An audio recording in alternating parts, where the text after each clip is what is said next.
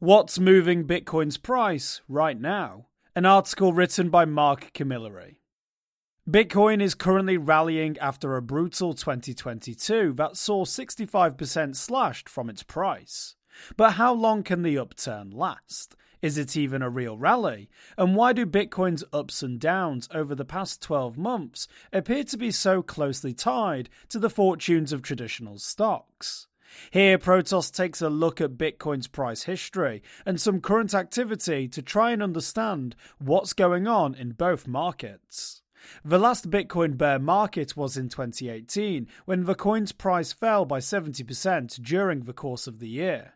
However, things soon picked up, and in 2019, it rallied by 200%, closing the year 90% higher than the previous 12 months.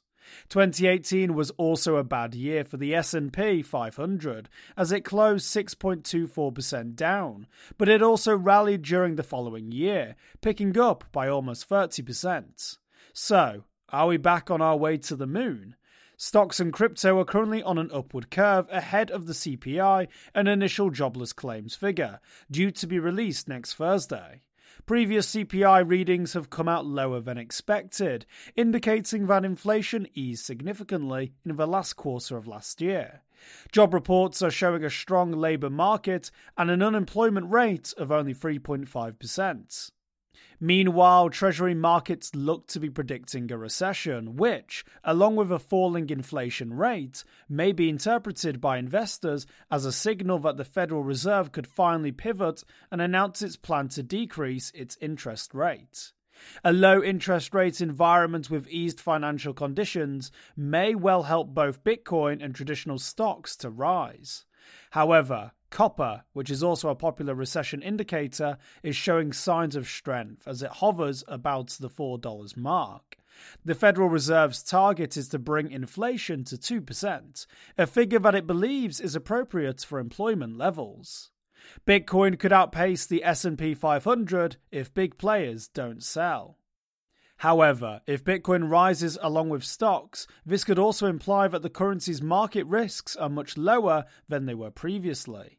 These risks include potential fallout from the troubles of Digital Currency Group, the Bitcoin miners crisis, and the MicroStrategy over leveraged megabet.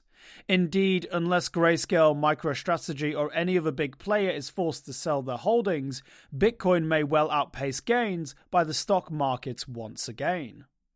The bearish case is that inflation may rise again sooner rather than later, with higher demand and eased financial conditions as the Fed begins to cut interest rates. This could eventually force the Fed to raise interest rates again. Last December, Powell discarded such a scenario by arguing that the Fed has taken a max pain for a max gain strategy and is erring on the side of caution by deciding to keep interest rates relatively high. This will continue as long as sustained and consistent data shows that inflation is subsiding. The Fed's next meeting is next February, at which it will give an update on its direction. A hawkish Fed may once again put a stop to the rally, as it did last December, once again dashing hopes that it would pivot before 2024.